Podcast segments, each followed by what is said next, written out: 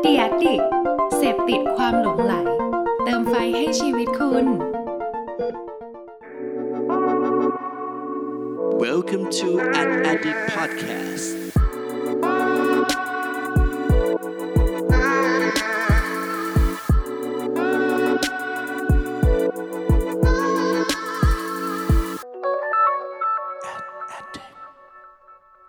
วัสดีครับขอต้อนรับเข้าสู่ Addict Podcast ตอนที่ 85 กับผม เพิร์ดพงศ์วิติผาสุกยืดครับ วันนี้นะครับเรื่องราวที่อยากจะมาเล่าให้เพื่อนๆฟังนะครับ แล้วก็ชวนเพื่อนๆ คิดไปตามๆกันเนี่ยนะฮะก็จริง ๆ แล้วเนี่ยก็ต้องบอกว่ามาจากผลงานผลงานหนึ่งนะฮะที่ในช่วงสัปดาห์ที่ผ่านมานะครับก็เป็นอีกหนึ่งสัปดาห์ที่เราจะเห็นผลงานที่น่าสนใจเนี่ยทั้งไทยและต่างประเทศเยอะแยะมากมายเลย นะครับแต่ว่ามีผลงานหนึ่งฮะที่ผมไปสะดุดตาเข้านะครับนั่นก็คือผลงานจากแบรนด์เวสป้านะฮะซึ่งถือว่าเป็นแบรนด์ที่ผมเชื่อว่าเกือบทุกคนแหละน่าจะรู้จักกันดีเลยนะฮะก็จะมีภาพรถสกูตเตอร์สุดฮิตนะฮะที่โหยไม่ว่าจะผ่านมาแบบนานขนาดไหนก็ยังมีความคลาสสิก แต่ว่าเหมาะสมกับยุคสมัยในแต่ละช่วงนะฮะโดยล่าสุดนี้ครับทางบริษัทเวสปิอาริโอประเทศไทยจำกัดนะครับซึ่งเป็นผู้นำเข้าแล้วก็เป็นตัวแทนจำหน่ายเวสป้าอย่างเป็นทางการในประเทศไทยเนี่ยก็ได้มีการปล่อยแคมเปญนะครับเฉลิมฉลองครบรอบ 10 ปีเวสป้าประเทศไทยนะฮะด้วยการปล่อยคลิปวิดีโอสัมภาษณ์อันหนึงนะฮะที่มีชื่อว่า The Journey of 10 Stories นะฮะซึ่งเป็นการพูดคุยนะครับหยิบจับเรื่องราวสุดน่าประทับใจเนี่ยของ 10 เหล่านักสร้างสรรค์นะครับว่าเฮ้ยแต่ละคนเนี่ยมีความประทับใจหรือว่ามีประสบการณ์กับเวสป้าเนี่ยอย่างไรบ้างนะครับซึ่งต้องบอกเลยว่าแต่ละคนเนี่ยก็มีหลากหลายบทบาท แล้วก็หลากหลายสายอาชีพมากๆนะฮะดังนั้นเนี่ยพอพูดคุยออกมาครับทำให้มีรสชาติที่เรียกได้ว่าน่าสนใจแล้วผมคิดว่าในมุมมองของนักการตลาดอย่างเราๆนะฮะผลงานนี้เนี่ยถ้าสมมติว่าเราวิเคราะห์ศึกษาดีๆแล้วนะครับก็ถือว่ามีมุมมองนะฮะที่เราสามารถเรียนรู้แล้วก็สามารถหยิบจับนำไปใช้นะครับนำไปประยุกต์ใช้ในอนาคตเนี่ยได้เหมือนกันนะครับดังนั้นวันนี้ลองมาฟังกันครับว่า 4 ความน่าสนใจของผลงาน The Journey of 10 Stories จาก Vespa ประเทศไทยนี้ มีความน่าสนใจยังไงกันบ้างครับสำหรับความน่าสนใจอย่างแรกนะครับ นั่นก็คือเรื่องราวดีๆของแบรนด์นะครับ บางทีเนี่ยเราให้คนอื่นเล่าแทนบ้างก็ดีเหมือนกัน นะครับเหตุผลที่ผมเกริ่นขึ้นมาแบบนี้นะฮะเพราะว่าจริงๆแล้วเวลาถ้าเราพูดถึงหนังโฆษณาจากแบรนด์รถนะครับผมเชื่อว่าเพื่อนๆหลายคนเนี่ยก็น่าจะนึกถึงภาพรถดีไซน์สวยๆนะครับมีนางแบบนายแบบมาขับขี่เท่ๆนะฮะแล้วก็ต้องมีการโชว์สมรรถนะนะครับด้วยการขับไปยังพื้นที่ถนนโค้งๆนะครับตามภูเขาหรือว่าในเมืองนะฮะแต่ว่าผลงานล่าสุดจากเวสป้าประเทศไทยอันนี้นะครับในชื่อที่ว่า The Journey of 10 Stories เนี่ยเนี่ยค่อนข้างแตกต่างจากภาพเหล่านี้มากนะครับ เพราะว่าทางเวสป้าครับเขาได้เลือกวิธีการเล่าเรื่องนะครับ ผ่านการหยิบจับเรื่องราวจากชีวิตจริงของ 10 นักสร้างสรรค์นะฮะไม่ว่าจะเป็นคู่หรือว่าเดี่ยวนะครับ โดยแต่ละคนเนี่ยก็มีหลากหลายสายอาชีพมากๆนะครับ ไม่ว่าจะเป็นผู้กำกับภาพยนตร์ นักออกแบบช่างภาพอิสระเจ้าของแบรนด์ยูทูบเบอร์ศิลปิน นักเขียนนักสะสม หรือว่าบาร์เทนเดอร์ก็ตาม นะครับ ซึ่งสิ่งเหล่านี้ครับมันแสดงให้เห็นเลยว่าแบรนด์เนี่ยไม่จำเป็นต้องเป็นคนบอกอะไรทุกอย่างเสมอไปนะครับ แต่ว่าถ้าสมมติว่าเราสามารถหาบุคคลที่ถือว่าเป็นตัวแทนเป็นบุคคลที่ 3 ที่มีประสบการณ์จริงเกี่ยวกับสินค้าหรือบริการของเรานะฮะแล้วสามารถมาบอกเล่าเรื่องราวที่มันน่าสนใจนะครับ แน่นอนครับมันเป็นสิ่งที่เหมาะสมกับยุคปัจจุบันนี้อย่างมากนะครับ เพราะว่าผู้บริโภคอย่างเรานะฮะต้องการความเป็นจริง แล้วก็ความจริงใจมากยิ่งขึ้นนั่นเอง นะครับ ดังนั้นก็ลองดูครับว่าถ้าสมมติในอนาคตเรานะฮะมีโจทย์ที่แบรนด์เนี่ยจะต้องสื่อสารนะครับก็ไม่จำเป็นให้แบรนด์ต้องสื่อสารเองเสมอไปนะครับลองหาบุคคลที่เหมาะสมนะครับแล้วก็เป็นการเล่าประสบการณ์จริงแบบนี้เนี่ยก็เป็นโอกาสในการเพิ่มให้ผู้บริโภคเนี่ยสนใจเนื้อหาแล้วก็สนใจแบรนด์เรามากยิ่งขึ้นได้นั่นเองครับ และสำหรับความน่าสนใจอย่างที่2นะครับนั่นก็คือความโดดเด่นของแบรนด์นะครับนั้นมาจากประสบการณ์และความรู้สึกนั่นเอง นะฮะเพราะว่าอย่างที่ผมบอกไปครับว่าคลิปวิดีโอคลิปนี้นะครับซึ่งเป็นคลิปสัมภาษณ์สั้นๆ เรื่องนี้เนี่ยถึงแม้ว่าจะเป็นผลงานจากแบรนด์นะฮะแต่ว่าเวสป้าเนี่ยก็ไม่ได้เล่าโหความโดดเด่น หรือว่าจุดเด่นอะไรต่างๆ แบบขายของอะไรเลยนะครับแต่ว่าถ้าสมมติว่าเวลาเราได้รับชมคลิปนี้แล้วนะครับผมเชื่อว่าหลายๆคนนะฮะหรือว่าตัวผมเองเนี่ยเวลารับชมบทสัมภาษณ์ที่เขาพูดคุยกันแล้วเนี่ยมันกลับกลายเป็นว่าเราได้เห็นจุดเด่นของแบรนด์เวสป้าเนี่ยอย่างชัดเจนมากยิ่งขึ้นเรื่อยอยๆนะครับตัวอย่างเช่นอันนึงครับซึ่งผมต้องยอมรับเลยนะครับว่าก่อนหน้านี้เนี่ยก็ไม่ทราบข้อมูลนี้มาเหมือนกันนะครับแต่พอได้รับชมคลิปนี้แล้วเนี่ยจากเรื่องราวที่นักสร้างสรรค์ได้เล่าออกมานะครับก็ทำให้ผมเนี่ยได้รู้ว่าวัสดุที่ใช้ทำรถเวสป้านะครับนั้นจะทำจากเหล็กนะฮะซึ่งแม้ในปัจจุบันนี้นะครับแบรนด์อื่นๆ เขาจะหันไปใช้วัสดุอะไรยังไงมาแทนก็ตามเนี่ย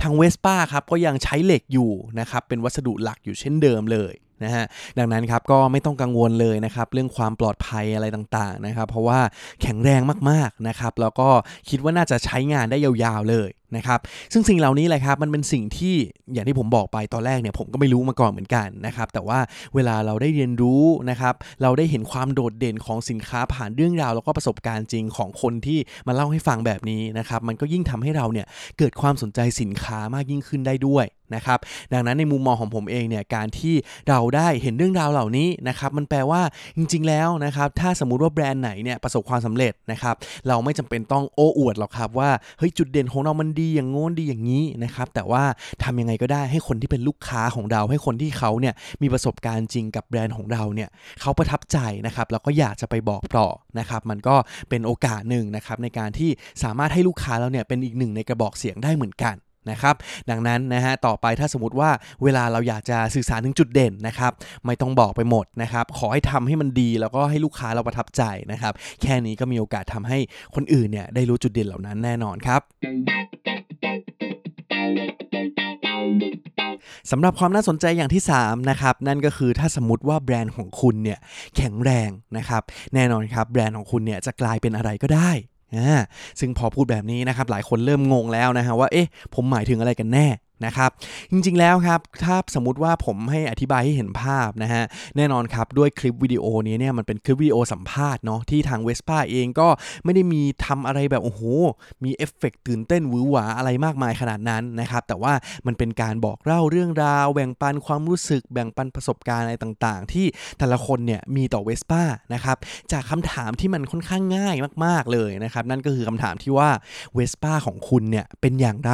นะครับดังนั้นเนี่ยในช่วงแต่ละช่วงนะครับเราก็จะเห็นว่าเวสป้าเนี่ยมันก็มีความหมายสำหรับแต่ละคนเนี่ยแตกต่างกันไปนะฮะแต่ในช่วงท้ายครับสิ่งหนึ่งที่ทำให้ผมรู้สึกสนใจมากๆนะครับนั่นก็คือมันจะมีอีกหนึ่งคำถามหนึ่งครับที่ทางเวสป้าเองได้ตั้งคำถามให้แก่นักสร้างสรรค์แต่ละคนนะครับว่าถ้าสมมุติว่าเราเจาะไปนะครับในสายงานของแต่ละคนแล้วเนี่ยถ้าเปรียบเทียบเวสป้ากับสิ่งต่างๆเนี่ยเวสป้าจะเป็นยังไงนะครับตัวอย่างเช่น เครื่องดื่มนะฮะสำหรับท่านที่เป็นบาร์เทนเดอร์เนี่ยถ้าสมมติว่าพูดถึงเวสป้าเนี่ยมันจะเป็นเครื่องดื่มประมาณไหนนะฮะหรือว่าถ้าสมมติว่ามองว่าเป็นเพื่อนสักคนหนึ่งเนี่ยเวสป้าจะเป็นคนแบบไหนนะฮะซึ่งพอคำถามเหล่านี้มันเกิดขึ้นนะครับก็ต้องบอกเลยว่าจริงๆเนี่ยมันค่อนข้างตื่นเต้นเหมือนกันนะครับเพราะว่าผมเนี่ยก็อยากรู้นะฮะว่าเออถ้าเปรียบเทียบให้เป็นสิ่งของหรือว่าเป็นอะไรต่างๆเนี่ยแบรนด์เวสป้าเนี่ยจะเป็นยังไงนะครับแต่พอเราได้ฟังเห็นมุมมองจินตนาการของแต่ละคนแล้วนะครับต้องบอกเลยว่ามันค่อนข้างเห็นภาพที่ชัดเจนมากๆนะครับ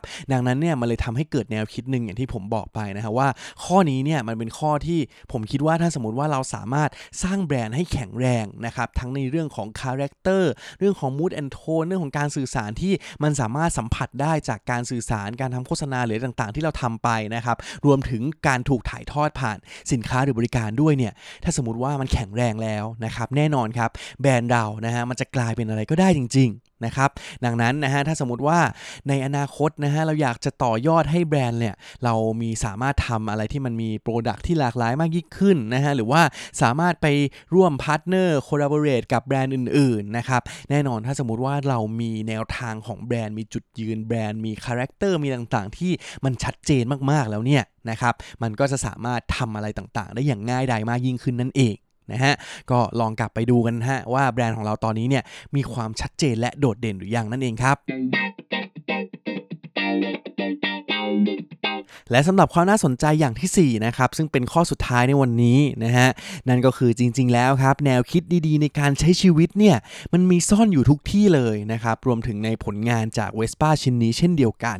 นะครับ เพราะว่าจากที่เราได้รับชมผลงานนี้แล้วนะฮะสิ่งหนึ่งที่เราจะได้อย่างชัดเจนเลยนะครับ เราก็จะได้เห็นเรื่องราวต่างๆ ที่น่าสนใจแล้วก็น่าตื่นเต้นนะครับ เพราะว่าแต่ละคนเนี่ยก็มีมุมมองมีประสบการณ์ มีแนวคิดที่มองเวสป้าในมุมมองที่แตกต่างกันไปนะครับ มันก็ทำให้เราเนี่ยอยากจะติดตามต่อเลยนะฮะว่าเฮ้ยเรื่องราวที่แต่ละคนพูดมาเนี่ยจริง ๆ เจาะลึกแล้วเนี่ยมันมีเบื้องลึกเบื้องหลังอะไรยังไงเพิ่มเติมอีกบ้าง นะครับ แต่ว่าอีกส่วนหนึ่งครับที่เราได้จากผลงานนี้เช่นเดียวกันนะครับ นั่นก็คือมีแนวคิดดีๆ ที่มันสามารถนำไปปรับใช้ในชีวิตเราได้เหมือนกัน นะฮะนั่นก็คือสิ่งหนึ่งครับที่แบรนด์เวสป้าเองเนี่ยสะท้อนให้เราได้เห็นอย่างชัดเจนมากๆนะครับผ่านการดีไซน์นะฮะที่ไม่ว่าจะผ่านไปตั้งแต่หลาย 10 ปีก่อนนะครับจนปัจจุบันนี้นะฮะเวสป้าก็ยังเลือกใช้เหล็กนะครับที่มาผลิตรถเวสป้าทุกวันนี้นะครับเพื่อแสดงให้เห็นถึงความปลอดภัย แข็งแรงนะครับแล้วก็ยังทำให้มันมีเอกลักษณ์ที่โดดเด่นนะครับไม่สามารถมีแบรนด์ไหนเนี่ย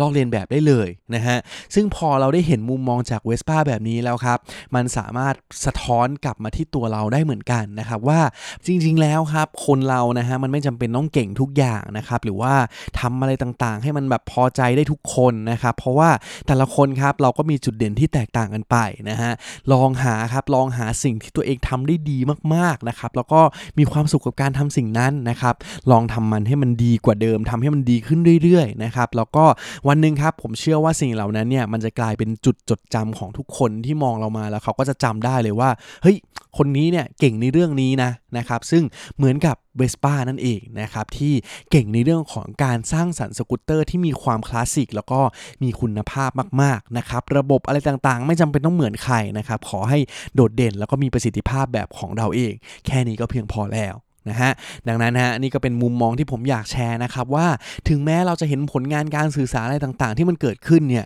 ลองสังเกตลองทำความเข้าใจให้ดีๆนะครับแล้วเราก็จะพบมุมมองดีๆ หรือว่าแนวทางดีๆ ในการที่เราเนี่ยสามารถไปใช้ชีวิตให้มันดีมากยิ่งขึ้นเนี่ยได้อีกด้วยนั่นเองครับ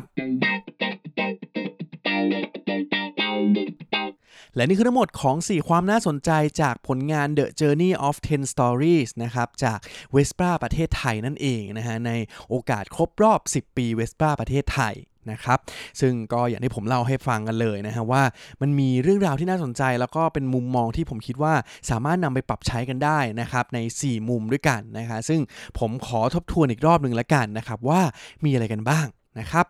อย่างแรกครับเรื่องราวดีๆ ของแบรนด์เนี่ย เราสามารถให้คนอื่นเล่าแทนบ้างก็ดีเหมือนกันนะฮะส่วนอย่างที่2ครับความโดดเด่นของแบรนด์นะครับมาจากประสบการณ์และก็ความรู้สึกนั่นเองและอย่างที่ 3 ครับ ถ้าสมมติว่าแบรนด์ของคุณเนี่ยแข็งแรงมากๆแล้วนะฮะ ไม่ว่าแบรนด์ของคุณจะเป็นอะไรในอนาคตเนี่ย ก็จะสามารถเป็นได้อย่างแน่นอน และอย่างที่ 4 ครับ ข้อสุดท้ายนั่นก็คือ แนวคิดดีๆต่างๆ ในการใช้ชีวิตนะครับ มันล้วนซ่อนอยู่ในทุกที่เลยนะครับ ก็ต้องสังเกตให้ดีๆ นั่นเองครับ